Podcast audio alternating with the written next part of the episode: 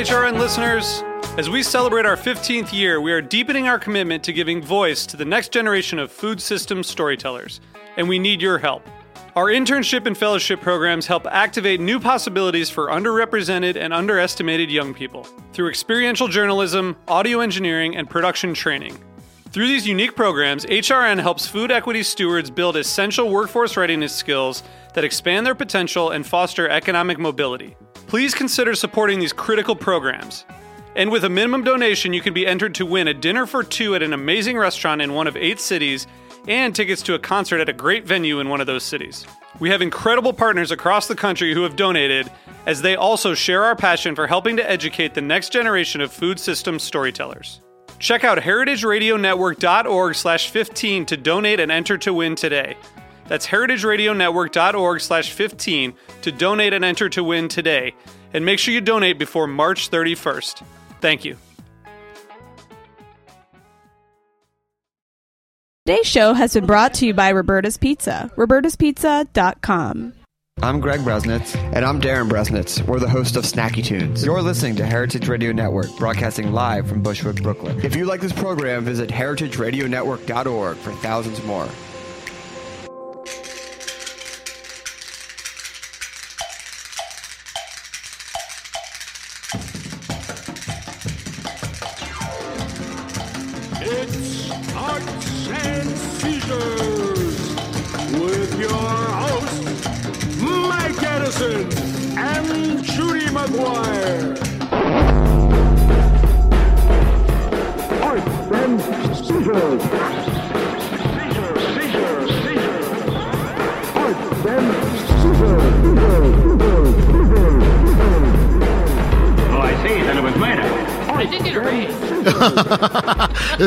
in the form of salad. we had a salad today. How's the hangover, Judy?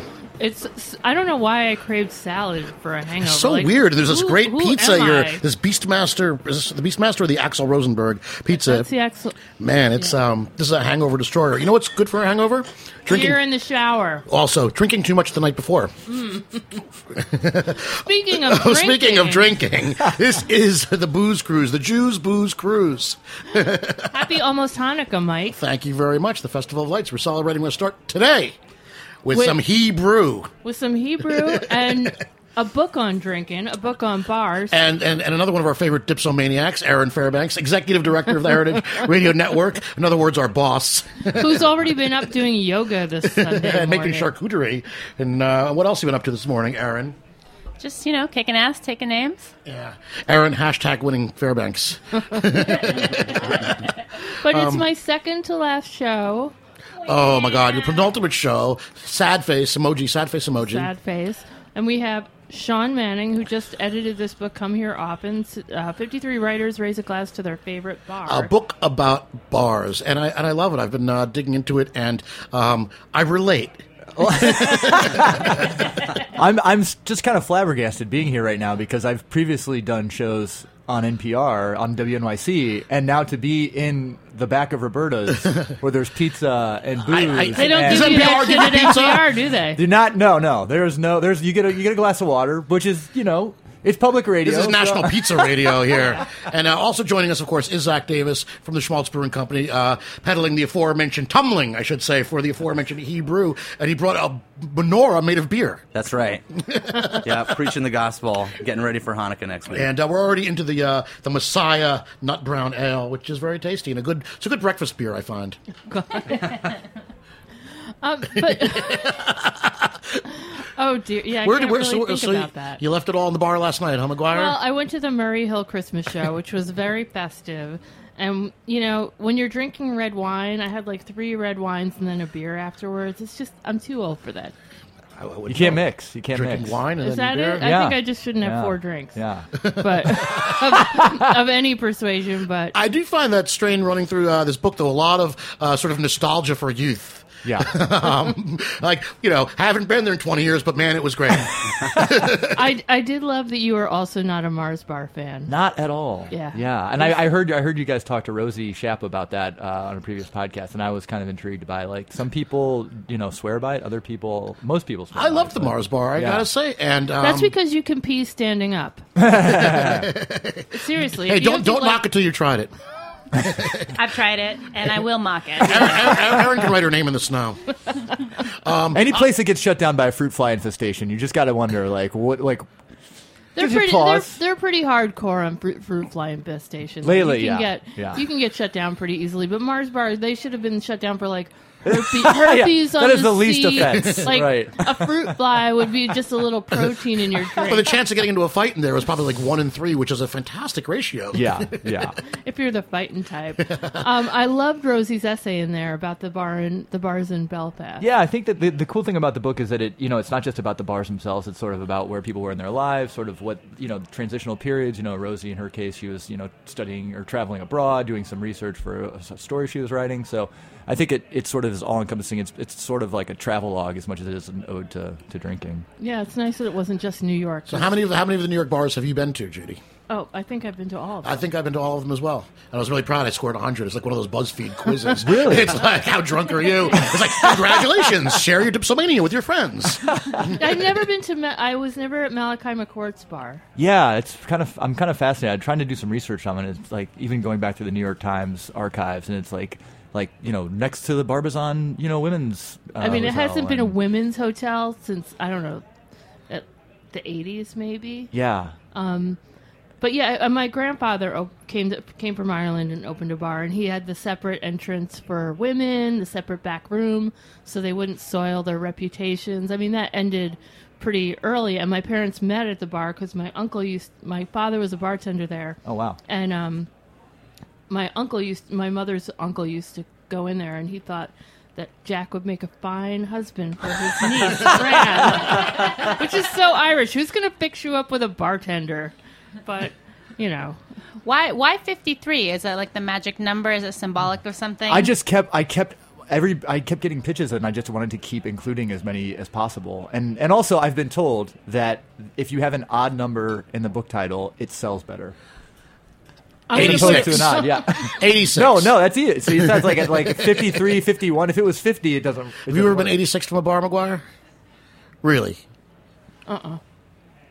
I mean, I'm you know, Yeah. they, Back it's in your back in your punk rock youth? It's hard for a woman to be 86. Um, I definitely got tossed out of um, the. I guess it was the Village Idiot or was it downtown Beirut when it was on 10th Street over there because Peter Landau and I played um, the Flipper song "Brainwash" over and over again on the jukebox. Just kept putting money playing it, and finally it was like, "You get the fuck out!" Most jukeboxes do have a skip button though for the bartender. Like they used to do that at the Yeah, Brooklyn yeah. Ale House whenever anyone would play "Sweet Child of Mine," which is like 15 times a night. Speaking of Guns N' Roses, you got a Guns N' Roses member in Yeah, here Duff. who also says, "Well, I don't drink that much anymore." well, that was the cool thing. And then the- some of the more uh, unexpected essays, like him and Andrew WK, you know, you expect these rock stars, Craig Finn, you know, to write about. In Craig Finn's case, he did, but to write about these sort of debaucherous, you know, uh, rock star, iconic, you know, lecherous bars. And Duff wrote about a bar in Seattle because of its chili. Right. And Andrew WK, who contributed to my last book too. Oh, I awesome. love him. Yeah. Um, and one of the finer bumpers on the Heritage Radio. oh Network. yeah, well the best bumper I have to say. Um, Yeah, do it. That, that one works for us, Erin Fairbanks. Liz, can we cue up the Andrew WK bumper for the break, please? No, but he, I, I haven't been to the bar he mentioned, which is just sounds like some weird. It's just a random No, Irish it's pub in great. Midtown. I got to yeah. tell you, I was a big fan of those Midtown bars and Yeah. the Blarney bars on 32nd Street and Yeah. 33rd Street and over there um, by Madison Square Garden. And um, I mean, was it Smith's that just closed over on 8th Avenue? Yeah. Mm-hmm. And the places that had big steam plates of corned beef. Um, and back in the day when I was working for the wrestling magazine at the Empire State Building, um, that's where you'd have lunch because for six dollars you just get this you know crazy amount of like corned beef and potatoes Yeah. and whatever you know your sandwich from these steam plates and sort of just drink there with uh, an older crowd. Well, the crazy thing, Um, it's like the, but Blar- the Blarney Stone. That was real New York. Yeah, for the me. Blarney Stone that, that uh, Dan Fante writes about, uh, which I didn't realize doing some research of. There was like that was a chain of bars. Yeah. So there was like thirty odd Blarney Stones at one time. But there New was York. also the Blarney Rock, the Blarney Right. Cove, which I believe is uh, it's mentioned in the forward anyway. The Blarney Yeah. Cove, which was on Was that the 14th, one on Street, 14th Street? which Yeah. would stay open until you know you get locked in at you know 401, you'd get locked in, and good luck getting out until the Yeah. sun came up. There's a lot of interesting traditions in New York bars that I think of the rest of the country or the world like doesn't do, like the lock-in. That like doesn't- nobody, re- everybody I've talked to that doesn't live in New York, they're like, what? It happens in London too. It does? Okay. Uh-huh. It's not my lifestyle anymore. I, Yeah. guess I could I don't know what that is, guys. The the That's lock-in. because you're up at like 7 a.m. doing yoga. Namaste, Sunday. namaste. Well, you know, I've been locked into so many bars. It's at four o'clock is closing time, which is a civilized closing time, unlike London when they close up when at like eleven p.m. or something Yeah. completely medieval. Um, at four one, the doors get locked and it's turns into a private party. I mean, the bar is open, but it's not open. And for those who are in the know, that's your after hours club. Yeah. The scariest lock-in I ever heard about was at Koki's, Oh, um, which is you do not a want to be locked in there. No. a no. cabbie got shot out front. You know, it was a robbery. And my friend, who was a, who was a doctor, he was doing his internship at the time. He got locked in until about ten o'clock the next morning, and he quit doing coke because of it. Because it was just like he's like, I could ruin my entire career if if the cops came in. Yeah. But like, Koki's would lock down. Like, Oh yeah. Whoosh. Um, Yeah, I mean, that I, was a favorite of mine for a while. Yeah. I was a big fan of the lock-in too Yeah. back in the day. Hey, while we're talking about uh, all this uh, booze, it's making me thirsty. Zak, you got another beer for us to taste? Yeah. What are you going to follow up the Messiah with? Yeah, so the Messiah is our brown ale, and uh, we figure appropriate for the holidays. And so the next one is Hop Manna, which is our single IPA. It's just really nice West Coast, super grapefruit citrus, and uh, drink up. Oh, right. we have little beer shot glasses. Oh, oh, we oh we have a caller. Liz says we have a caller. we have a caller. We have a You caller. have a phone? yeah, we have a phone. Hey, who, who's this? Uh, I heard someone somewhere say the words downtown Beirut. oh, it's our old friend So Mike I had to call in right away. Mike Yes, it's heavy metal movies author and downtown Beirut survivor, Mike McPadden. Hey, Mike. So yeah, you were a habituant of the downtown Beirut. Yeah, yeah, and, and I never got 86 from there. I did get 86 from the Full Moon Saloon. Where was the Full Moon Saloon? Yeah, Oh man, that was on 8th Avenue and 46th Street. And what was great there was that they essentially had cocaine on tap. and uh, I'd wander over there from my exploits on 42nd Street, get you know my my supplies for the evening, and then make it down to downtown Beirut. the Full Moon Saloon, which uh, was run by our friend Ernie, um, Yeah. also ran the the, um, the Holland Bar. Oh nice. which which was a, with a classic dive bar and another uh, Oh, yeah, yeah, uh, yeah. drug den. He was the guy that told me um, TVs and bars should only be tuned to sports of the president of the United States because it's the only things that sell drinks. And one day he came in during the day and caught them watching like One Day of Our Lives, the regulars, and he ripped the TV out of the wall and threw it on the street. Wow. I would do the same. Not easy to get thrown out of the full moon, my friend. So, Mike, what what bars it- do you miss? I'm sorry. Say that again. Are there any bars that you miss? Having moved out to Uh, you know, Sky I kind of bellied up to downtown Beirut when I was like 19 years old and stayed there. Uh, the dugout was another Oh, yeah. favorite. my, my all-time favorite bar, in fact. Um, yeah, I mean no, that was kind of it. It was dugout Beirut, full, and then when I became a drug addict, the Full Moon Saloon, and then back to the dugout and back to the uh, Beirut. We should point out that author Mike McPadden is not a drug addict any longer, Well, I, I, yeah, yeah, yeah. which is why he's so I quit it all, but So I, and I certainly do miss it. Yeah. you miss it. So sobriety is it all that's cracked up to be, Mike? Uh, it's pretty good. I, I get to actually write books rather than just write shit and hand it to people, which is what I did at uh, downtown Beirut. Uh, before we go, let's get a plug for your new book, your heavy metal movie book on Bazillion Points. Yeah, that's uh, and then uh, just recently signed and cashed a check for Going All the Way, uh, the ultimate guide to teen sex comedies of the VHS era. Awesome. Nice. All right, can't wait. Also from Congratulations. Bazillion Points. All right, so you're getting it done. All right, Mike McPadden, everybody. Okay, oh, survivor of downtown Beirut, and man, that was that was a different time though in the '80s, drinking at those bars, and no kidding about the cocaine on top at the Full Moon Saloon. That was something else. Yeah. Yeah, and that's one of the essays uh, Alicia Chappelle writes about downtown Beirut, which is really interesting. I think that's the cool thing too is like it is educational for a lot of people that like you know just moved to New York. They don't really connect that. Oh, that nail salon used to be this kick-ass dive bar, and Well, have we seen the? I mean, is the death of the dive bar something we should be be talking about? I don't think as long as the turkey's nest is still around, I feel like Uh, that one. I think that would be there's a there's a, there's a few places for me that it would it would be sort of like the death knell, but you know he owns the building, so Yeah. until he decides to Yeah. cash out, like they're not going to get pushed out by Yeah, rent. yeah. And he has a son who works Yeah, there, so yeah. it's like a multi generational shit show over there. And Milano's, which is in, in your book, my favorite dive bar, really one of my all-time favorite bars, and I've gotten into trouble a couple of times oh, over there. You know, it, it gets late real early at Milano. Yeah. Nice to say. I think I think oh, I'm less worried about the death of the dive bar as much as the death of the jukebox, which I think is interesting. Is that like like with the digital, with iPod, and with everything. I mean, I did a, a jukebox bar crawl uh, a couple weekends ago around the East Village, and there's still some places down there like Tile Bar and a, pu- a couple other places that still have like old like put the record on jukebox type. Well, Great, Great Jones, one Yeah. of the great jukeboxes Oh, in yeah, New York totally, City. totally. Um, I, I miss that too, and also, but it's also the, the abundance of flat screen TVs Yeah. in New York. I wouldn't even eat in a fucking restaurant with a TV. If I see a, re- a TV in a restaurant, I just turn around and walk the fuck out. Well, there, then you would not be able to eat in Hoboken because there, there is not one restaurant or bar without. I'm also confused. I was at a gas station the other day that had a TV in the gas pump. So, like, at no Whoa, moment would you need to be disconnected. yeah. Whoa. It was like the the gas stations on the autobahn selling booze. Like, Well, yeah. All right, well, I can get behind that. Um, Zak, I'm digging the, uh, the your um, hop manna, the manna Thanks. IPA here. Actually, I'm not kind of a big IPA fan these days. I feel like I'm IPA to death Yeah. over the last 10, 15 years. But um, th- this is um, this is a beer that's confident without being obnoxious. I appreciate that. It's we fruity. Modeled it. After, oh, I was gonna say we modeled it after me, but Ah, Zak, you taste good. Thank you.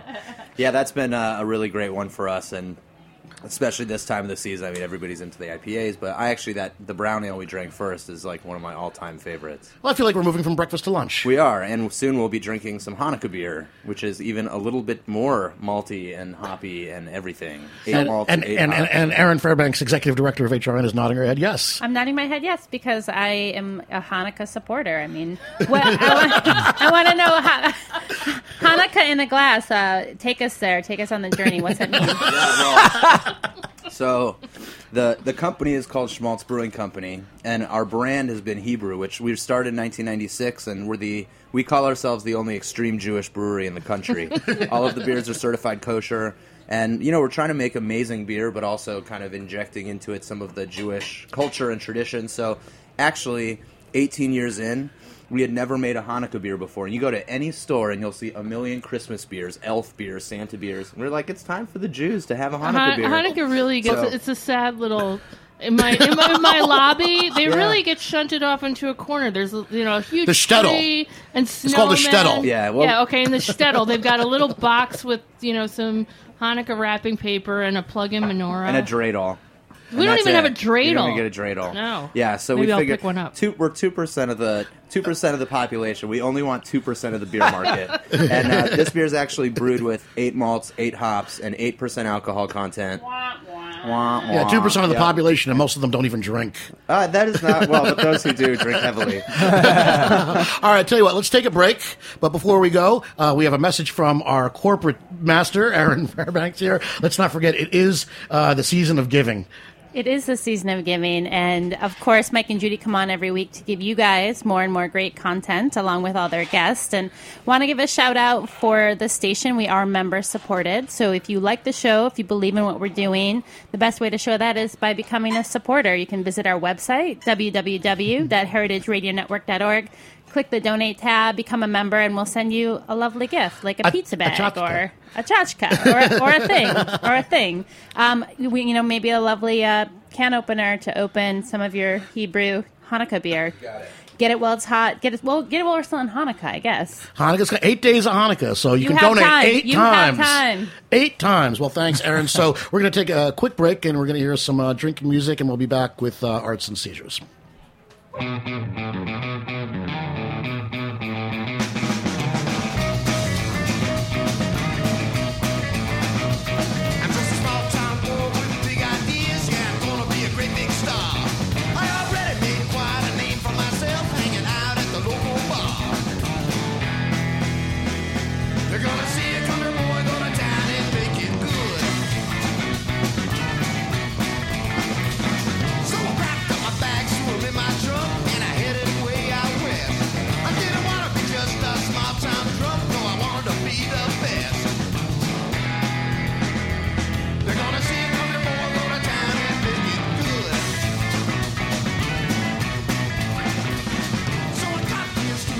Are listening to Alco Hollywood by the it good.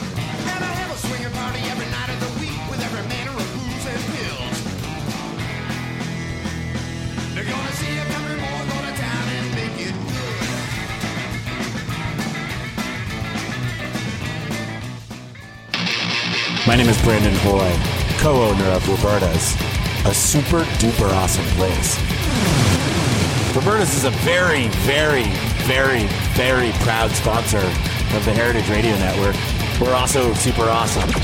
Thank you, Heritage.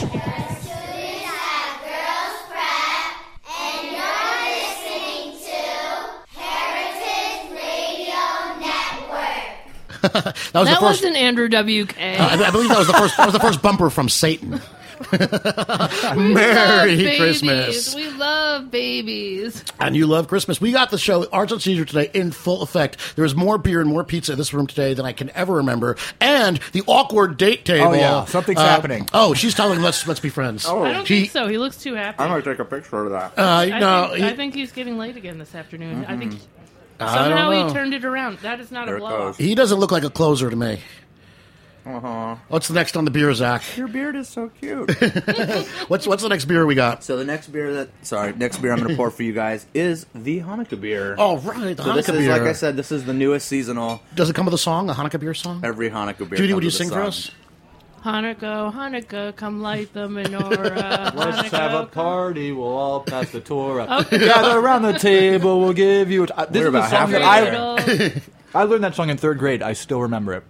In, in Ohio? Mm-hmm.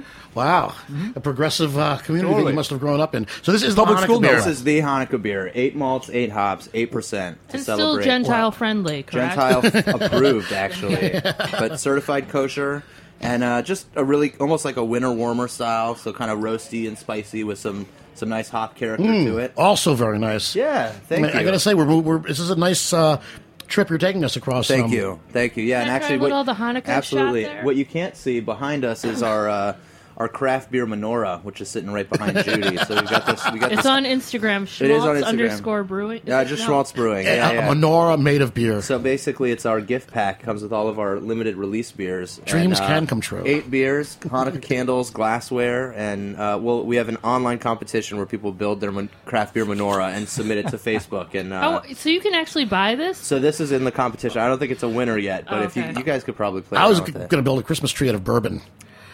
You could submit it to our beer menorah competition. That you would not win though.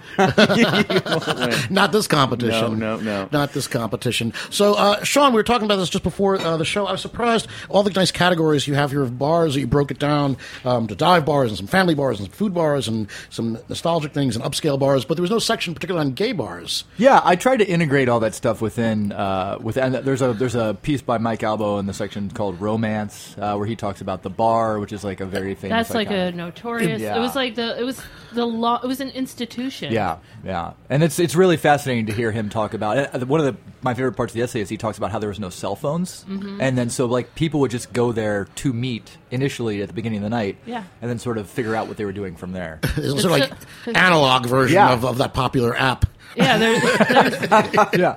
there was no Grindr. There was, you know, a couple beers with guys, Back and then corner. you'd go across the street to the cock, or you know, Yeah. Uh, Yeah, I mean the East Village, um, and people talk about the West Village, but the East Village gay bar scene was, was pretty lively back when. And um, the, the Cock Bar that was that was the one on Twelfth or Thirteenth Street across the movie theater. Is that right? no, no, the cock. That was Dick's. Ah, see, I see how I could be confused. Dick's was probably the most depressing gay bar. The cock was across. It's. I think the cock is still there. Yeah. You can. T- you'll see it by the neon cock. I was in uh, the Monster not too long ago, and man, what a great bar that is. Um, you know, uh, come on, Judy, sing along. There's a piano. You love to sing along. I like Marie's Crisis for my piano. Oh yeah. Well, well, here. So here's the question. This is a book. Come here often. Writers on their favorite bar. What is your favorite bar at the moment? At the moment, where do you go? At the, at the moment, okay, so me and my friend were supposed to meet at Ralph's the other night for a Christmas drink because it's super festive on Third Avenue. You ha- you need a reservation to get in What? there. Yeah, Then it's not a bar. At four thirty, you needed a reserv. If you look in, in the window, you'll see like it's crazy. So we went to this place, Molly's, right right next door on, on Third Avenue between Twenty Second and Twenty. One of my favorite bars in my old neighborhood. Molly's, yeah, fantastic. Best, fireplace, best daytime bar sawdust. in the winter. Best winter daytime bar without a doubt. Molly's. Yeah, so we went there. We had a beer. We had you know a burger, and um, you know now that I'm of a certain age, I enjoy some food, a little a little nosh for Hanukkah, um, with my beverage. So I would have to say Molly. Are you older than Duff McKagan? I think we're probably the same age. we used to write for the same paper. His brother was my band teacher in middle school, Oh, you're young. Mr. McKagan. yeah. Are you from Seattle? No, I'm from California. Oh, okay. Uh, I love Molly's, and it's a tough question, favorite bar, because I don't really. I'm in search of a, a locale, a regular locale. Well, you just moved. I just moved. So, Uh, well- I mean, for a while, my favorite bar was Sweetwater in Williamsburg. Sweetwater was great. But Through its that- That was, that various- was the original, right? In that neighborhood, that was sort of one of the Sure, first- and through its very various iterations. I remember when it was a hardcore punk bar. Now it's sort of what gastropub, you know, Yeah. cleaned up. Yeah, and I mean But- that, that was I liked it when it was a punk bar. Like Yeah. I, didn't, I like the restaurant too. It's nice, but I didn't go there to drink. Well, I like a good punk rock bar. I mean, the world needs world class punk rock bars. Yeah. And, you know, all the years that we were traveling with my bands and whatnot, I mean, every town seemed to have one absolutely first rate dive bar that, you know, was well, um, you you know, well stocked with, you know, with a jukebox and, and purple hair and Yeah. whatnot. But it just seemed to the party never ended. And I don't know if that's happening or not. Maybe Manitoba's a little bit is like that. Um, Otto certainly has its charm, um, but I, I don't know. I think it's kind of a dying thing. And of course, I'm superannuating myself out of that. What do you, What are you guys thinking? Like you're you're you're slightly younger than Mike and I. Where do you guys go? I mean, well, I live like two blocks from the Turkey's Nest, and I play on the Williamsburg Softball League Turkey's Nest team. So I have an affinity for for the Nest. But um, I think that whole it, it's interesting how that whole area has changed in a lot of ways. I Ki- mean, kicked me right out of it. is that you were you were a Williamsburg girl? 20 and- years, yeah, baby. Yeah. So where are you at now? Jackson Heights. Okay. I'm making Queens cool. Queens is like the number one travel destination according to yeah, Lonely that's right. Planet now. Congratulations. Thank you. I, I cool follows me. I, I always liked the the Greenpoint uh, Inn over there on um, Bedford Uh, Avenue, Rosemary's? um, which is classic. You Yeah. know, get Budweiser and a styrofoam Oh, cup. totally. Yeah, I And- think the styrofoam cup is another another one of those lost arts. But she used to always tell me, she says, "Don't worry, honey, the, the Budweiser is fresh. We change the keg every 15 minutes." And they that's, they, they that's clean how much. the lines every 15 years. I used to have an immediate headache from the beer there. What about you, Mr. Shmaltz? Where do they sell it? What bars? So we're you know mostly we're selling in all of the, the places where you can get great craft beer. So I mean, as we come into the holidays next week, we've got some events uh, at places like Barcade in Chelsea, Taproom 307, uh, Spuyten Duyvil on the 21st. Spuyten Duyvil's really good. really awesome. Great yard. Yeah, and um, I actually I moved here from California just a little bit over a year ago, so I'm I'm still like completely exploring the neighborhood, the area. I live in Brooklyn. I live over in Boerum Hill.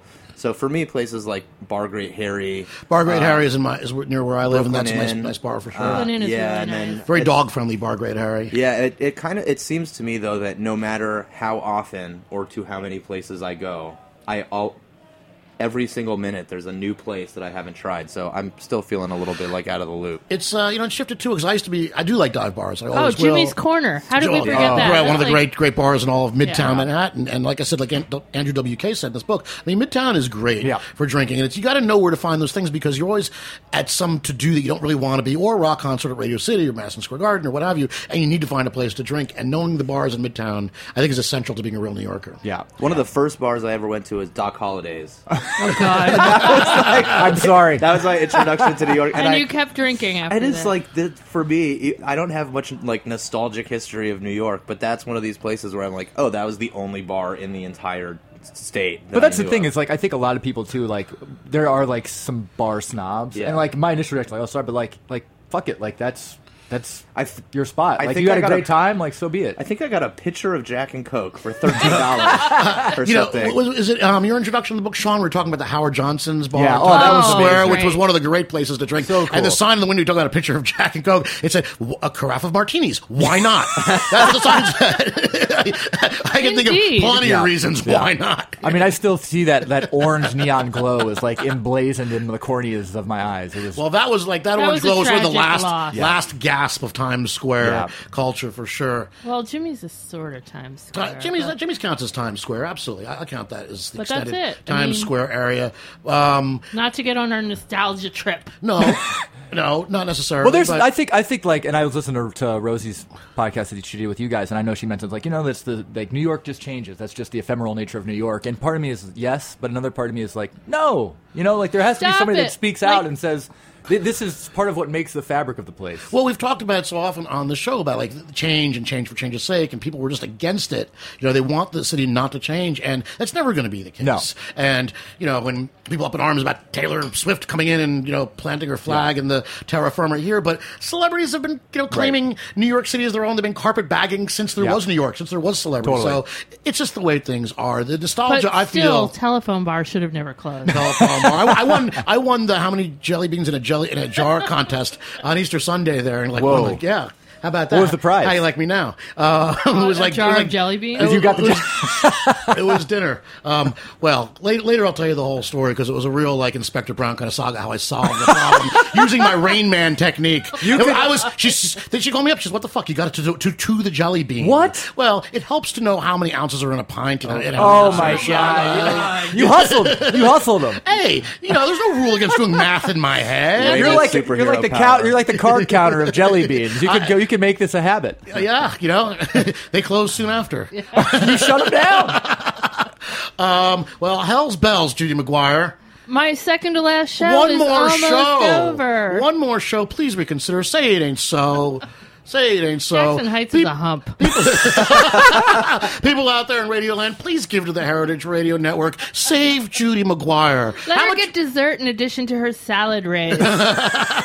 Listen, I thought when we got the toppings on the pizza, the deal was done. Who negotiated for toppings? It was unbelievable. Unbelievable. Well, it is nonetheless the fastest half hour on the internet today. So uh, let's celebrate Sean Manning's book. Come here often one more time. Sean, where can we get your book? You doing any gigs, personal appearances, or we just find you at the bar? Uh, This is it. I mean, I'm, I'm, I am. This is the the grand tour. You really don't need Colbert. You Hell don't need no. anything else. he doesn't give you pizza either, my friend. No, he does not. This is green room and studio all in the same thing. This is fantastic. and Zak from the Shmaltz Brewing Company, he brew. Yeah, come check us out. We've got events uh, all week long for Hanukkah. We'll be at the Brooklyn Brewery tomorrow on Monday, Barcade Chelsea Tuesday, Tap Room 307 Wednesday, Craftsman Ale House up in Harrison on Friday, and then Spuyten Duyvil on Sunday. What's your website? Shmaltzbrewing.com, Twitter, Instagram. I think we got a Pinterest now. Oh wow! Oh, I'm wow. on Pinterest. I like the craft. Yeah. Make your own craft beer menorah. All right, then for uh, Judy McGuire and Liz in the booth this is Mike Edison Arts and Seizure. We're going out with something I recorded just for you. The following is a holiday message from Mike Edison and the Space Liberation Army.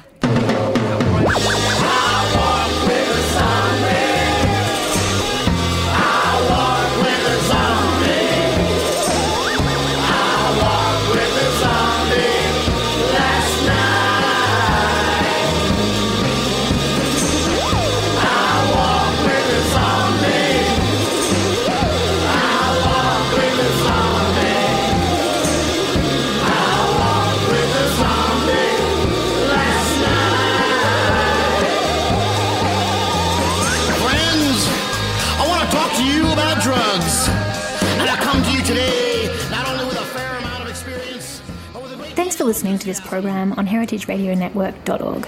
You can find all of our archive programs on our website or as podcasts in the iTunes Store by searching Heritage Radio Network. You can like us on Facebook and follow us on Twitter at heritage underscore radio.